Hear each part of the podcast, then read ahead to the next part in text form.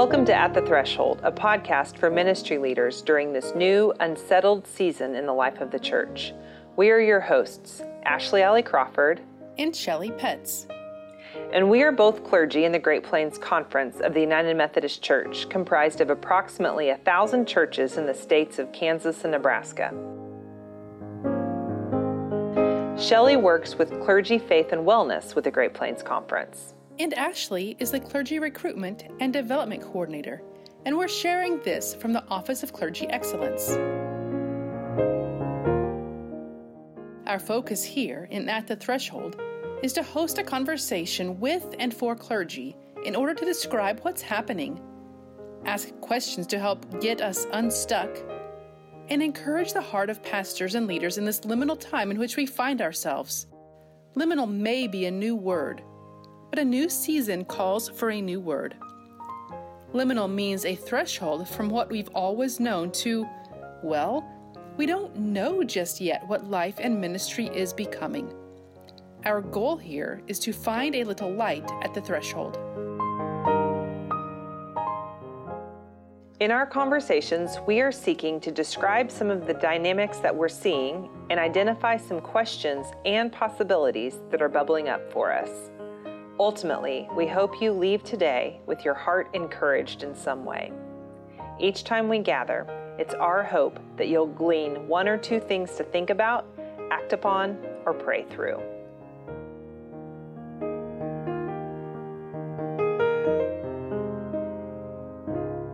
Well, we want to welcome everyone who's joining us today for our conversation. Our topic today is very timely. Uh, we're approaching a national election uh, that has been very painful and divisive. That division plays out on a formal debate stage, uh, but informally on every single news program and even on the commercial breaks in between. We find this divisiveness even at times um, in our churches and around the family dinner table. This division does come at a cost to us in the church. When we read scripture, we're encouraged to keep the unity of the spirit through the bond of peace. And we see how the church is is connected to one another as the body of Christ. And we read John 17, Jesus' prayer, and then he prays that all believers would be one so that the world would know that Jesus was sent by the Father. Well, our unity and sometimes our lack of it is a witness to Jesus's work in the world. But sometimes we in the church, um, and as Christians, we send confusing messages to those who are watching uh, because of how we're uh, representing divisive viewpoints. And this is true not just about uh, the national election. We've invited two people to help us think today about engaging in these difficult conversations in our local congregations. First, we welcome Reverend Nancy Lambert, a very familiar presence in the Great Plains Conference. Nancy is the Director of Clergy Excellence and Assistant to the Bishop. She grew up in a small town in northeast Nebraska and has been a lifelong United Methodist. Prior to entering ministry, she was a teacher and owner of a small business with her husband. She is passionate about helping people use the gifts that God has given them. She did this as a pastor in her local church and in her current position, where she encourages and supports clergy and develops quality educational opportunities to help them grow in their ministry. In addition to her current appointment, Nancy has served a small church, a county seat church, and as an associate in one of our large churches. Nancy, we welcome you today. We also are so excited to welcome the Reverend Dr. Leah Schade. Dr. Schade is the Assistant Professor of Preaching and Worship at Lexington Theological Seminary in Lexington, Kentucky. She is an ordained minister in the Evangelical Lutheran Church in America and has pastored three Pennsylvania congregations in suburban, urban, and rural contexts. Her preaching, her book about preaching in the purple zone, ministry in the blue-red divide, which came out in 2019, explores how clergy and churches can address controversial social issues using nonpartisan, biblical, biblically centered approaches and deliberative dialogue. It's this book and her work that brings her to our conference. She will be the featured speaker for our 2021 Orders and Fellowship event for clergy coming up at the first of the year. In addition to preaching in the Purple Zone, she has authored several other books, which we will list in our episode page. Dr. Schade, thank you for joining us, and we welcome you to our conversation today. Thank As you. we get started, yes, as we get started, we're going to ask both of you to tell us something that didn't show up in your biography and maybe something that you have noticed over these past few months as we, has, as we have been grappling with the pandemic. Nancy, we'll start with you. Okay, thanks. I'm glad to be here today. And as I was thinking about what else to share, I um, realized that I often, when I have an opportunity, I'm encouraging clergy to take their vacation and to have hobbies and things to do so that they separate from the work of ministry. So I thought that's what I would share today. So uh, my husband and I uh, camp, and so our vacations are almost always two weeks camping someplace where we enjoy. Often it's in the mountains. Um, we also ride bikes together. Um, it took me several years before I found a 20 mile bike ride to be something that I would call fun, but it is something that uh, I enjoy doing with my husband. I also uh, like to sew and um, used to make all of my clothes. Now I quilt and uh, make things for my granddaughters. So those are the things that I enjoy and that uh, separate me, give me breaks from the work of ministry. Um, I guess the things that I have noticed the most in the, the last six months is that, um, you know, we we all we talk a lot as pastors about needing to to be aware of change and that the one of the certainties in life is change and death um, those are the only two things we can count on happening. And in the last six months, we have had change imposed upon us very abruptly and very significantly that has energized some people, both clergy and congregations, and for others, um, it has meant it, um, a level of exhaustion that they wouldn't otherwise see. Thank you so much. And we'll turn to you, Dr. Schade. Same questions. Thank you, Ashley and Shelley and Nancy, for inviting me to be part of this and really looking forward to working with your conference and with the pastors and, and engaging this conversation today. There are two things that uh, are not in my bio that uh, people may find interesting. First of all, my husband and I have two kids. Um, my daughter is 17, my son is 13. So we are uh, uh we are pandemicking with teens, which is um, always fun. and um, the other thing is that I'm also a musician. I am a professional musician. I play the harp and I uh, teach both harp and piano lessons and uh, have a CD. And so, in the f- free time that I get, I try to um, play music, uh, play the piano, play the harp, and um, you know teaching young students to to learn music gets me back to the basics and is a very um, fundamental part of, of who I am, and it connects me with my teaching roots. So that those are two things that uh, are interesting. In terms of what I've noticed in the last six months, I'm actually going to uh, do a screen share here. I want to show. Um, I want to show uh, everyone um, uh, some charts, and I had done a, a research project funded by the Wabash Center for Teaching and Learning, where we worked with pastors and clergy on uh, the sermon dialogue sermon method that I developed. And we did surveys and interviews with them both before and after the project. And in this last round, which we did in September, I asked the uh, the pastors to tell me what is it like to be a pastor in 2020 and here you can see some of the words that uh, that come up. The biggest words are the ones that they share most often. And challenging was a huge word there. Um, you also see uh, words like exciting and community. So um, at the beginning of the pandemic there was sort of this feeling of okay we can do this let's let's all pull together and we're kind of learning as we go and and uh, we're learning new things and expanding but now we're into what i would call the siege mentality because we are we don't know when this is going to end there's been a lot of um, pushback, um, tug and pull within congregations. Do we open the building? Do we not? Um, do we have to mask? Do we not have to mask? Do we? How do we social distance? So there's a lot of um, strain around that. We also asked the lay leaders that we trained in this process what is like to be a parishioner in 2020. And here you can see their words, the ones that came up most often, where Zoom and virtual were most prominent. And you see a lot of uh, really positive words here um, that, that people are finding ways to be unified and bonded and checking on each other and phone calls and, and finding new ways to connect. But when you put these two right next to each other, you can see that there are stark differences between what pastors are experiencing and what um, cler- uh, what what lay leaders and parishioners are experiencing. And what what we're finding is that uh, a lot of parishioners don't always know what pastors are going through to try to create a positive church experience during this time of pandemic. And while they are doing a lot of work to create these services on Zoom and sometimes in person and trying to make it as seamless as possible, that's really wearing on pastors. It's it's almost overwhelming to try to do both and to deal with all of the political divides.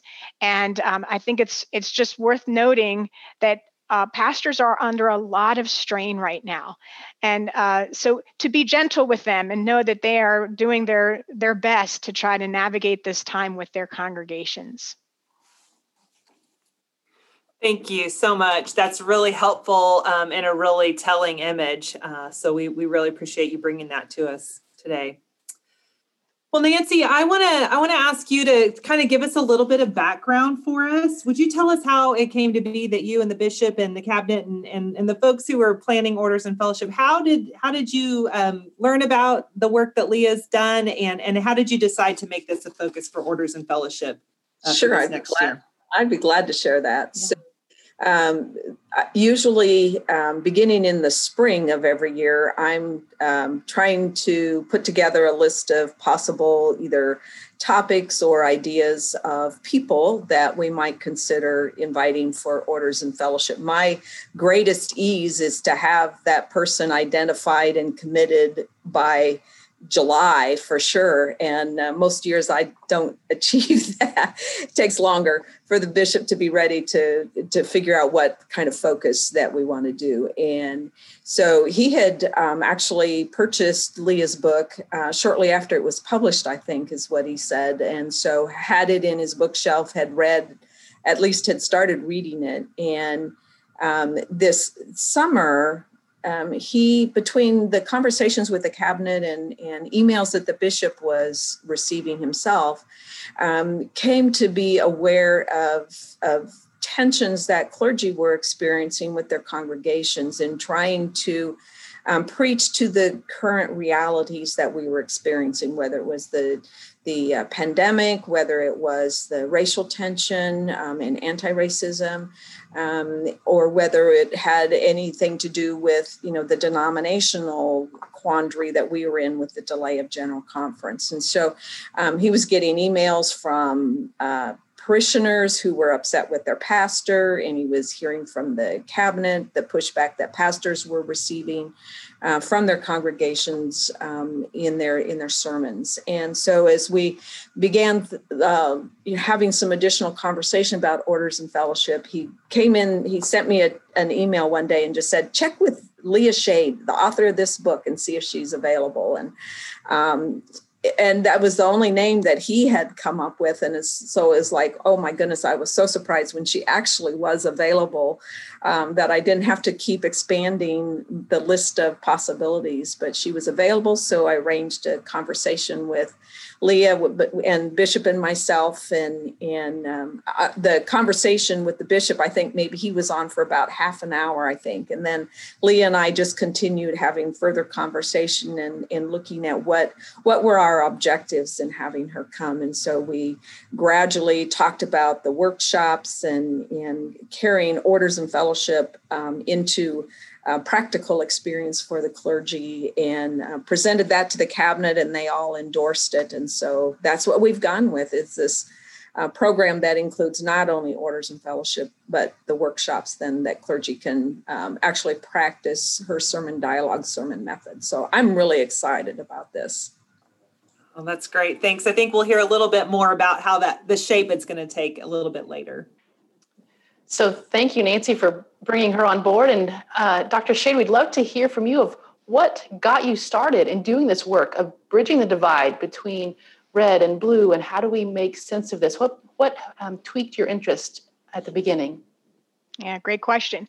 Before I got into the purple zone, I was in the green zone, meaning that I'm really interested in how pastors preach about creation care issues my doctoral thesis was on uh, homiletics and ecological theology.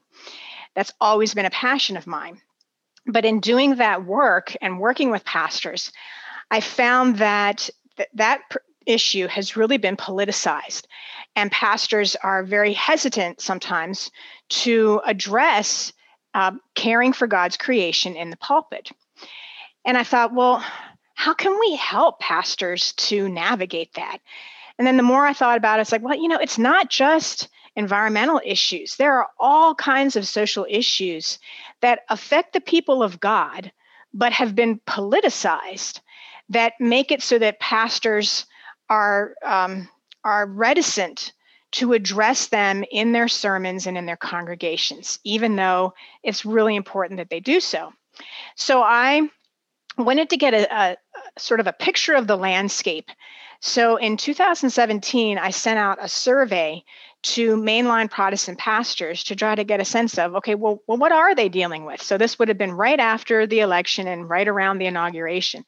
And I got responses from um, about 1,200 mainline Protestant pastors. So it was a, a great data set. And I asked them all kinds of questions like, what did you preach about in 2016? What are you planning to preach about in 2017? What topics are you not going to touch with a 10 foot pole? What, are, what is the pushback that you've received when you've preached prophetically? What are the what are the experiences that you have? What kind of support are you looking for?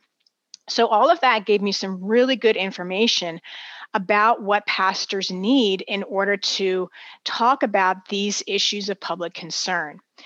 At the same time, as I was doing this survey, I was also introduced to a method of civil discourse called deliberative dialogue. And it was developed by the Kettering Foundation and the National Issues Forum Institute. And it's a way to bring people together to have a nonpartisan dialogue about social issues in a way that helps us look at different approaches, weigh the pros and cons, find our common values, and think about what next steps we could take. So I was leading a workshop with, uh, or a pastor's workshop with somebody, a pastor who was doing this method, and then I would I came up with, okay, so if we did a sermon to introduce this, then we had the dialogue, and then there was a follow up sermon. It would be like a long arc that could uh, accompany the congregation through this uh, this subject rather than just a, a hit and run sermon where I've preached about it, and I sit down, and that's the end of it. Pastors and lay leaders and congregants want to have conversation. They don't want the pulpit to be as a bully pulpit. They want to be able to engage these really important issues. So I developed this method and I've trained, gosh, close to like probably now over 100 pastors and lay leaders in this, and it seems to be uh, an effective tool to be able to navigate the, the red blue divide. Awesome. Do you have an example, or could you tell us a story uh, about how this is this works in a in a church? Yes. So um, lots of stories, but um, one of my favorites is um, the the hot topic. One of the hot topics back in 2018 19 was immigration. And one of the students that I was teaching decided that he wanted to do the sermon dialogue sermon method using the immigration issue guide. And it just so happened that his congregation um, was a, a nesting church for an immigrant congregation. but the two groups never really talked to each other. Like they let them use the building, but there was never really any conversation. So the student not only did the deliberative dialogue, but invited the members of that nesting congregation to be part of it too. So through the dialogue they listen to each other. They the dialogue starts by sharing personal experiences. So we get beyond the the fox news msnbc spin to ask how does this issue affect you and your loved ones and your community? So we're really grounding in in personal narrative and story and then they look at the different approaches to dealing with the immigration issue. They come up with these common values and next steps. And one of, one of the things that is beautiful about this process is it's very contextual. So what may happen in one church would be very different than another church. So in this particular congregation, one of the things that they realized was, you know, we don't have any signs in Spanish that say where the bathrooms are. We don't have, you know, what if we just put up signage in both languages? Well, that's really easy to do. It's a sign of hospitality. It doesn't cost anything, right? And then uh, the the people in the uh, the nesting congregation said, you know, we have um, the Three Kings celebration coming up in January. You know, they, they celebrate Three Kings more than, than Christmas. We would love for your congregation to come be a part of our celebration. That's wonderful. You know, so one thing led to another, and, and it helped to build relationships and understanding between those congregations. And so, I mean, that's just one story. There, there, there are many, many other stories that I could tell, but that's that's one of my favorite. Thank you. We have noticed that you're doing some great work with how to choose what topic pastors and congregations look at, and how do you choose that language that a preacher might use in a sermon. What have you found for um, advice that you would give us about looking at those topics? That's a great question. I'm going to share a screen again.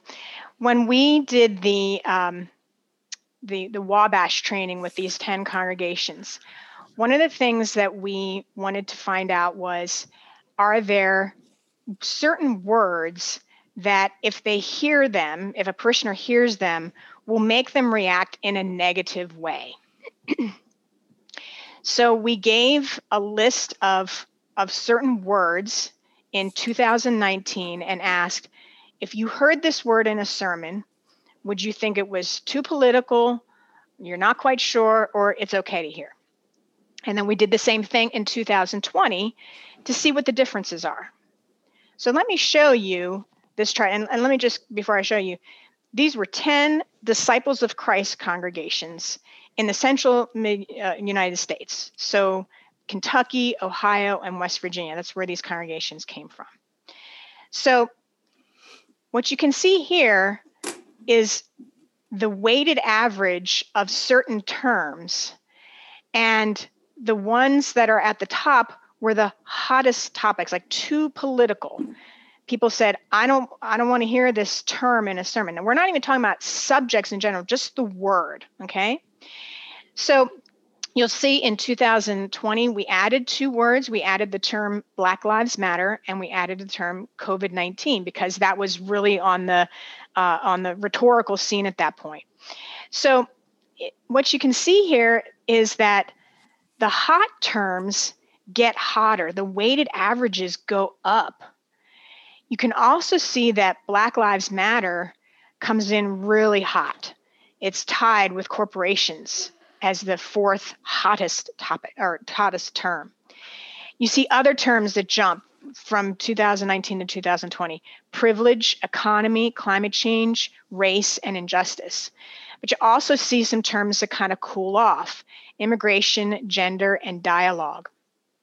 We think that immigration might have cooled off a little bit because Black Lives Matter became sort of the lightning rod term over the past year, whereas before immigration would have been m- much hotter. Now, the other thing we asked them was what sermon topics would you want to hear from your pastors and which ones do you not want to hear? So you can see this is topics that they most wanted to hear in sermons. On the left is 2019, on the right is 2020. You'll notice we added three terms Black Lives Matter, COVID 19, and fiscal responsibility. We added that because uh, one of the members, uh, a couple of the members said in our training group said, you know, you've got a lot about capitalism and you've got a lot about, you know, economic justice, but you don't have anything about fiscal responsibility. And you should put that in there. So we added that in. So a couple things to, to observe here. First of all, certain topics went down in their volatility. So, um, substance abuse, or, or, not volatility, certain terms went down in terms of the desire of these parishioners to hear it. So, substance abuse went down, domestic abuse went down, um, economic issues increased, immigration went down a little bit, and race went up in terms of what they want to hear. But you'll remember back on the other screen, the term Black Lives Matter was one of the hottest topics. And another hot topic was um, if you look back, I can go back in a minute, but the, in the other screen, climate change is a hot term, but God's creation was one of the coolest terms. So, one of the things that I'm interested in is can we preach sermons in a way that does not trigger people so that they don't hear the gospel? So, I'll just show you the one more slide here. These were topics that they least want their pastor to address. Probably not a surprise. Um, but you'll see here, this is interesting gun rights and gun violence went down for this group. Our hunch is that it might be because during the COVID 19 uh, pandemic, there weren't kids in schools. There were no school shootings during that time, and it just didn't make the news. So that's our hunch. Um, immigration um, went down in terms of its volatility. Again, we think it's because it's just not as lightning rod an issue. But this is really interesting. Healthcare now it was not a, you know a, um, a high on the list last time, but noticed not one person marked it as something that they don't want to hear in a sermon, which I think speaks to the fact that COVID 19 has shown us how important healthcare is and, um, and why having a, a good, solid healthcare system is important. So, all that to say that pastors are challenged to think about do I do sort of rhetorical code switching? Or would that be watering down my prophetic voice? Um, it depends upon the context you're in. It depends upon the experiences and the history of your congregation. But it just goes to show that these are things that pastors and congregations would do well to think about as they're working through these important social issues together. Yeah, good. Thank you. So interesting. Um, and if you would be able to share any of those graphics or information with us in, in any form, I'm sure we'd love to, to see that. If if, you're, if it's not published yet and you yeah, need to well, hold on to it, not not quite yet. Well, um, I'll be talking about it again when we get okay. to orders and fellowship because I'm I'm doing this now with uh, congregations in your conference. Great. So we're asking these trigger words and sermon topics. So by the time we get to uh, uh, January and February, you're going to see these, but they're going to be for your people. Specific to and, us. Perfect. Yeah. Yep. That's great. Thank you. Well, Nancy, um, I, would love to hear uh, from you a little bit about about what you what you hope that the work that she's talking about, how could that make a difference here in our conference um, and in the ministries of the Great Plains? Well, uh, a simple thing is is for the cabinet and the bishop to hear less complaints about what their pastors are preaching about. I mean, I think ultimately um, it's about um, helping clergy to know a positive way to address the the social concerns that are prevalent at the at any given time or that are on their that are part of what they are passionate about like just like leah is passionate about environmental concerns. Um, but to do so in a way that leads to dialogue in their church rather than a sermon that stands alone um, and just raises people's anxiety and anger because they feel the sermon was directed to them. Um, but instead it opens up dialogue so that the church body um, has conversation together about what their response should be as a as a as a church rather than um, a pastor kind of di- trying to direct what the church should do. I just think it has the potential to lead to a whole lot healthier relationship and that will spill over into other places in church life where conflicts arise, um, whether it's you know new carpet in the sanctuary or um, you know what a, a, building addition or renovation is going to look like. Um, I just think there's a, a whole lot of potential for developing a model of conversation in the church life. Yeah building building the muscles for for converse for civil conversation. yeah, yeah, um, we just have yeah. to practice that yeah. Right right exactly and to you dr Schade as we're doing this work and you're working with the clergy of the great plains conference and the congregations over these next several months can you tell us a little bit more about that and what you expect to see as a result i'm going to be working with 12 pastors in the conference and training them in the sermon dialogue sermon method. And then they're going to practice this in their congregations before we get to orders and fellowship. I'm going to coach them all along the way. And they will get to choose what topic, you know, choosing this with their uh, with their councils, what topic would be good for us to be introduced to this method of civil discourse and what is something that we can we can talk about? Uh, one of the things I, I advise is to consider whether you want a cool warm or hot topic depending on the the volatility of your congregation its history with conflict that sort of thing. So i'm working with them on that and then when we get to orders and fellowship everybody who participates in that will get a chance to be part of a deliberative dialogue. We're going to do one on a topic called the church's role in a divided society. And this will help people think about different ways we can approach this question. Like, do we think that the church should just be a refuge from talking about these issues and just focus on the spiritual? Or do we see church um, is there a role for the church to be a mediator and, and host these important conversations? Or should the church focus on practicing its prophetic voice in the public square? What are the pros and cons? What are the benefits and the and the drawbacks of each of those? There's no right or wrong answer, and it could depend upon the topic that we're talking about.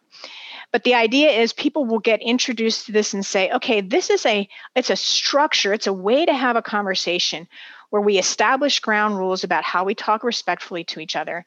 We learn to listen deeply to each other and hear the values and the common ground that undergirds our passions and think about how we might move forward as a church, as a um, as a district, as a as a conference.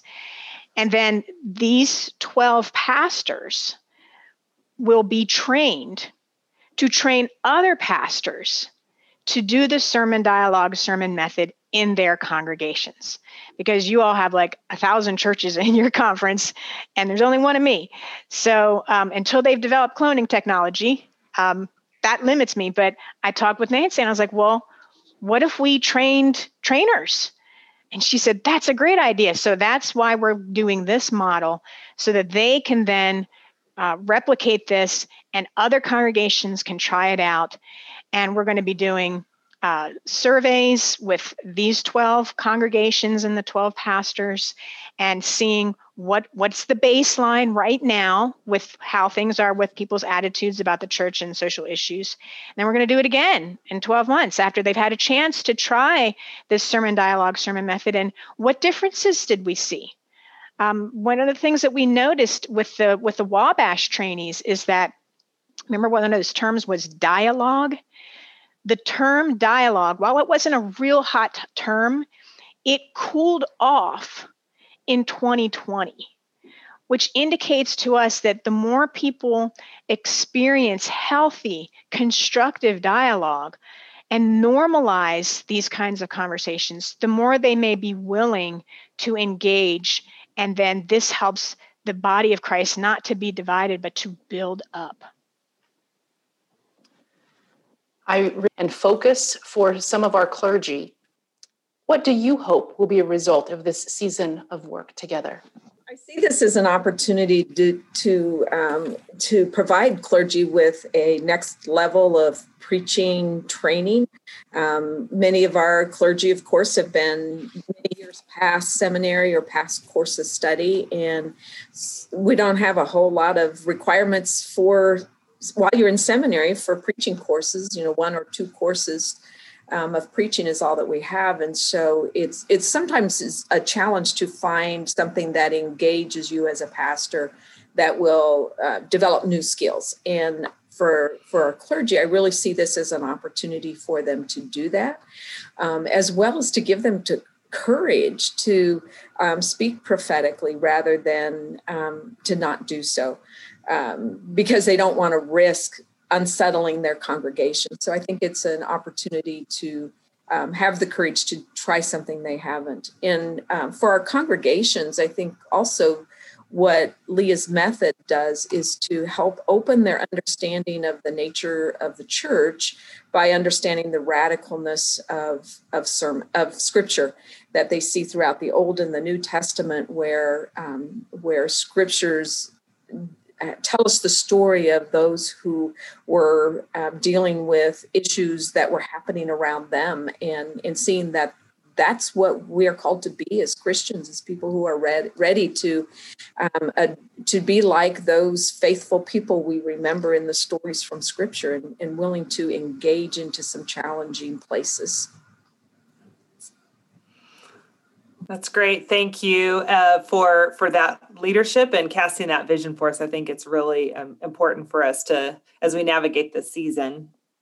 Well, Leah, we've kind of talked about the phrase, you know, prophetic preaching, and this is something I think maybe not every preacher feels, uh, you know, welling up in their as a fire in their bones. And sometimes I think we think of prophetic preaching as dropping a hot topic. Um, okay, that's not what you're talking about here. Can you help us differentiate uh, between what what the kind of prophetic preaching is that you're talking about here? That's a great question. Right. Most people, when they hear, I should say, some people, when they hear the term prophetic preaching, have visions of John the Baptist in his camel's hair cloak and eating the locusts and, you know, sort of a fire and brimstone, judgmental kind of thing. And that is one aspect of prophetic preaching. But the term prophet really is about casting the vision that God has for us. It's proclaiming that we're on a path that does not lead to wholeness and healing, that it's leading to harm and to unfairness and to um, a dangerous rupture in the relationship between people and between people and God and between people and creation itself. And so a prophetic word names that this is happening, calls attention to it, and says, God wants something better for us.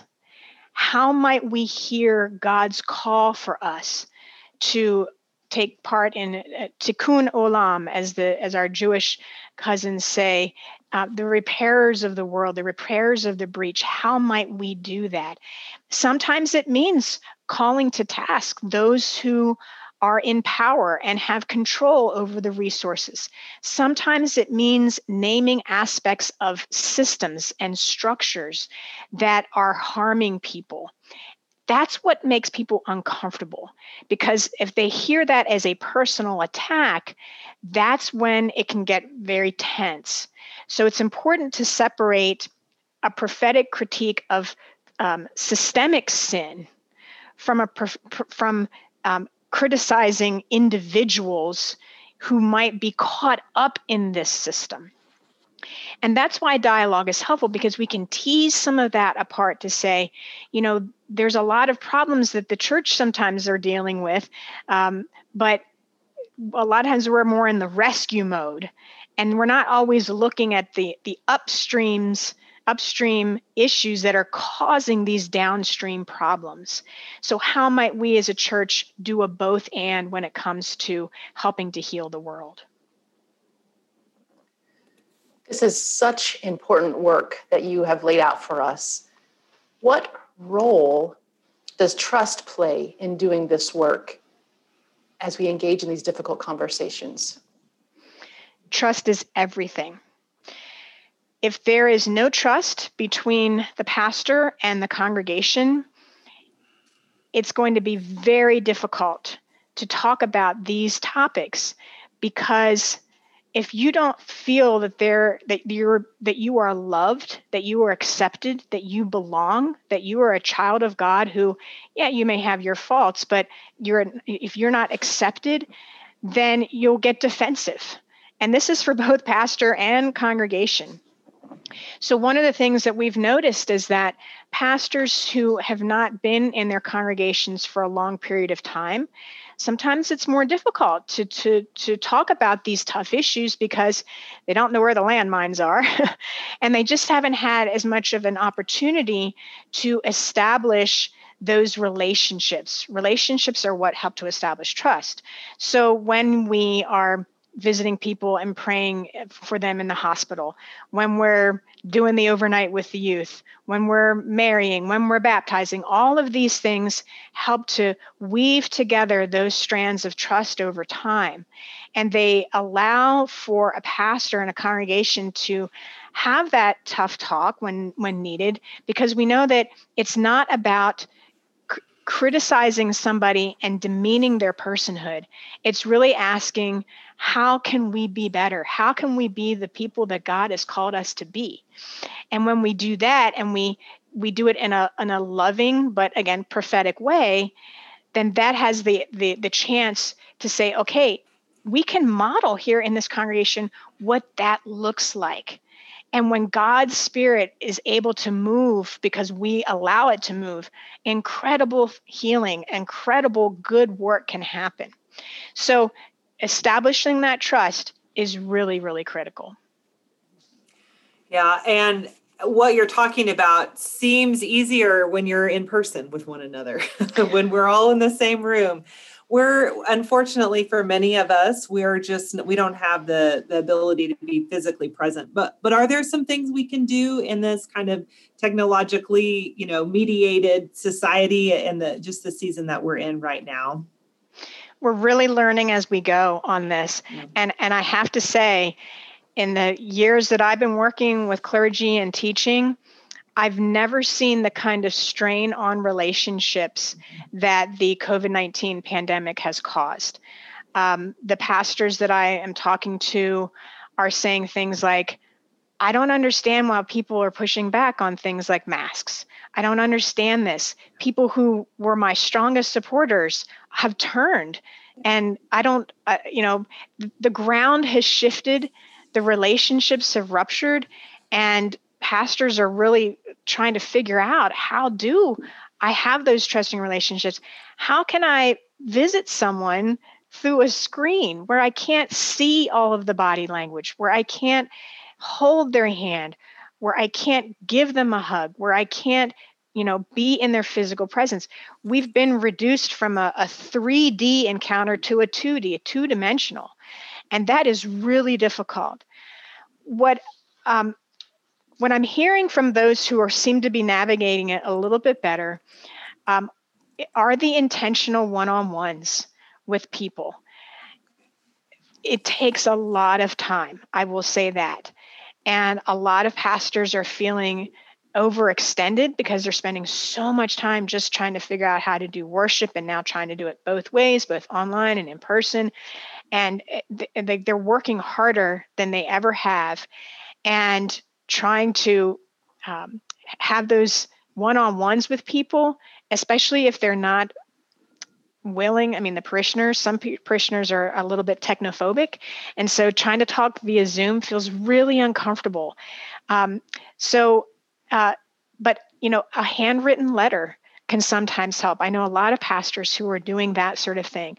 And those letters just to say, here's, uh, you know, you're in my heart, you're in my prayers. I know we're not always agreeing, but I want you to know that I, I value you, I cherish you, and I want us to see this church to, to, to survive this and to really thrive.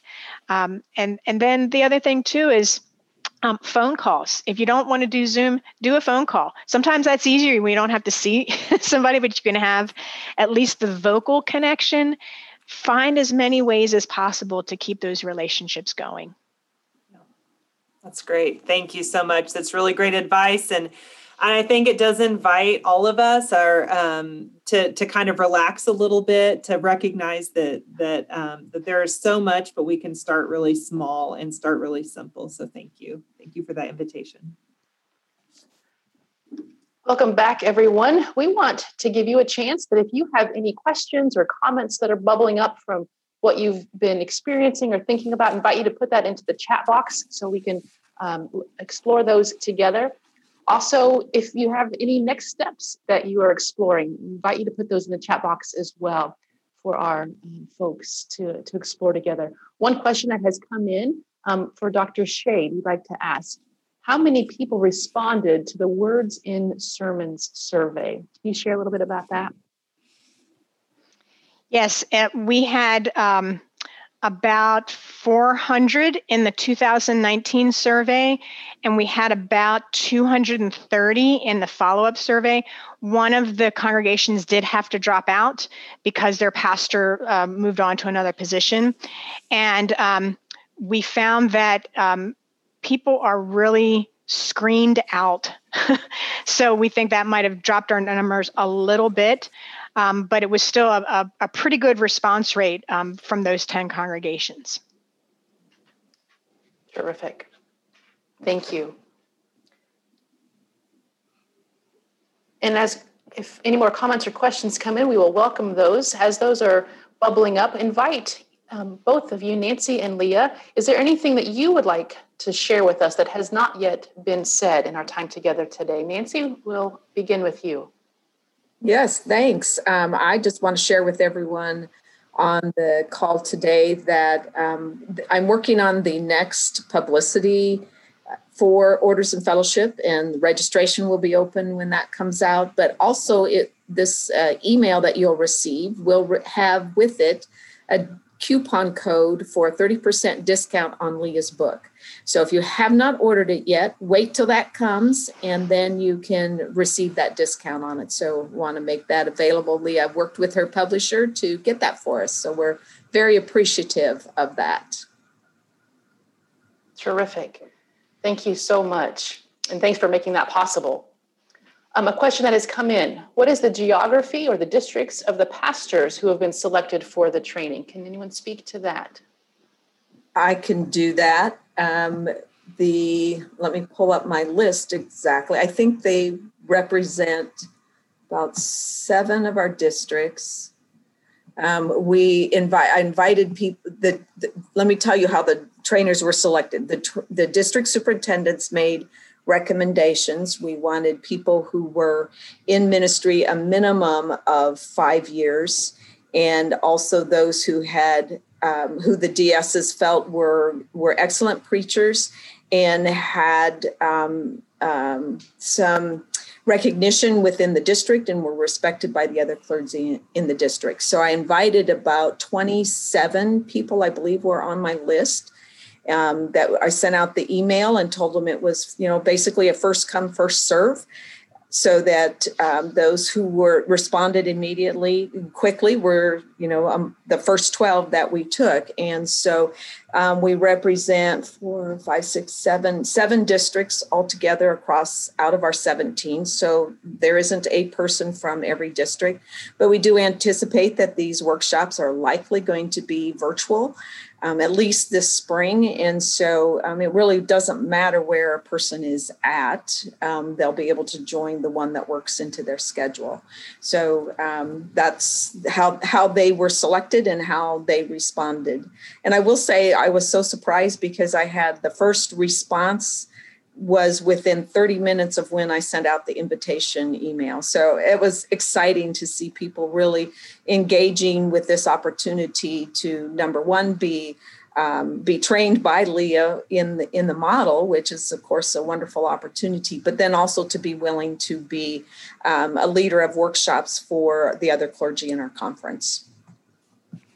And I've met with all but one. Thank I've you. got one more to do tomorrow. One more. I'm doing pre-training interviews with uh, with all of the, the these 12 clergy. And I, I just have to tell you how impressed I am with the with the clergy that that I'm that I have met so far. Um, th- their pastoral heart is so apparent. Um, and also for some of them their their struggles with how to navigate this really fraught time. And um, one of the things that i found and i've done this training with you know many many groups many classes and clergy groups one of the things that's most important is the work that they do with each other on workshopping their sermons in the sermon dialogue sermon process and um, and they they practice moderating the deliberative dialogue.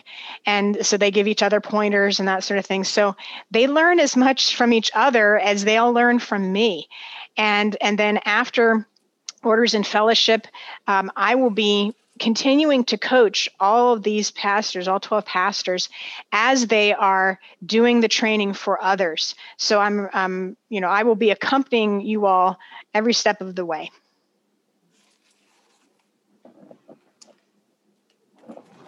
Terrific. Thank you so much for lining them up and for the work that is is ahead. Leah, is there anything else that you would like to say that you haven't had a chance to say yet? Just that um, I, I just have to tell you the the the, the vision and the the foresight that your bishop and and that Nancy have had to really equip the pastors and the congregations in this conference is so impressive to me because we are in such an unprecedented time finding ways to equip people is so important. I, I hear from a lot of pastors that when we were in seminary, this it's we weren't really trained in how to do these kinds of things. You know, we were trained to do Bible study, we were trained to do pastoral care, we were trained to um, to do social justice, but we weren't always trained about how do you talk with somebody who has a very different idea about the world than you do. And so this kind of ongoing continuing education for them, I think will be uh, helpful for their congregations and really for the whole conference. And and I'm hoping that you know when we come around to this next year, and and uh, maybe I'll be back with you all, and we'll see what the results are of all of this, that we'll see um, some some positive changes. That that the, the church is responding to God's call to be faithful and to show up and to be there in the midst of this difficult time, knowing that God's presence and God's grace is promised to us, even in the midst of the messiness. God's grace is sure.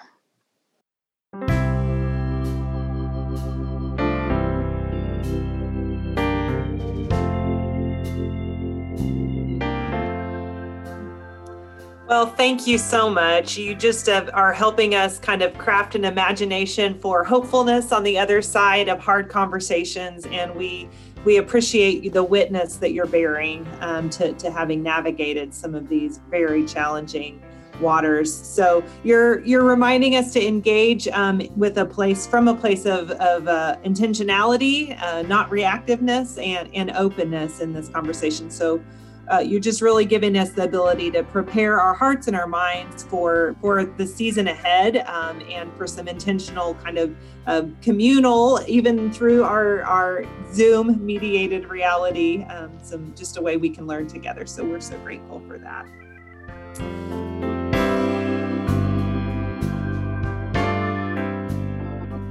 Well, you have shared with us some resources, and so we'll be putting those on our episode page, and people can see more uh, some of your own writing, but just some things that you've shared on on how we might preach um, and and teach and, and sharing some some dialogue, some conversation together. So we'll be posting that uh, when when this episode is posted as well. And we will be having another conversation in a couple of weeks. So we want to just invite uh, anybody who's here joining us today to, to sign up to join us on Thursday, November 12th at 10:30 a.m. We're going to be talking about health as it relates to physical and spiritual health, uh, specifically, particularly for clergy leaders. We're calling this conversation health habits, and hibernation. We are on the front edge of winter, um, and it just is harder to be active in this season. And also, we've never navigated winter in the midst of a pandemic, um, where it just is a little bit more complicated and challenging as we think about that. So, we're going to talk about a couple of folks who can help us think about this. This um, really is important for us um, as we guard against burnout um, and some of the ways that that stress and um, and our anxiety can can really flare up during this season. So we want to we want to invite anybody who is willing to to join us um, to to have that conversation here in just a couple of weeks. You can register for that and other upcoming conversations and find more resources at our website greatplainsumc.org/slash at dash the dash threshold.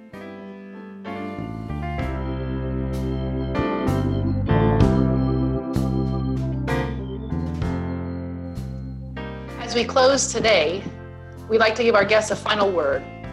Nancy and Leah, can you share with us a word of encouragement or hope that you offer this day? Nancy, we'll begin with you. Goodness. Um, this too will pass.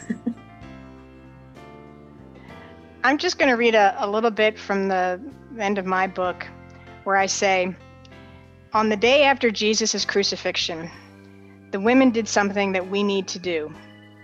They showed up. The women were confused and anguished, perhaps angry, and certainly in deep grief. But they went to the tomb because they were faithful. They went to perform the rituals, the sacred actions and words that were part of their people's faith for centuries. We too are called to show up and be faithful.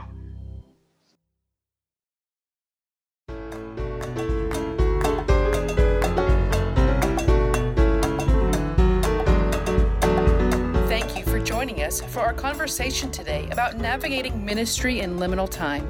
You can find links to join future conversations at greatplainsumc.org slash at dash the dash threshold or subscribe to our podcast at the threshold on Podbean or Apple Podcasts. As for today, we hope that you've been able to see our new reality a bit clearer, asked a few new questions, and been encouraged and in the days ahead, we hope that you're finding some light at the threshold.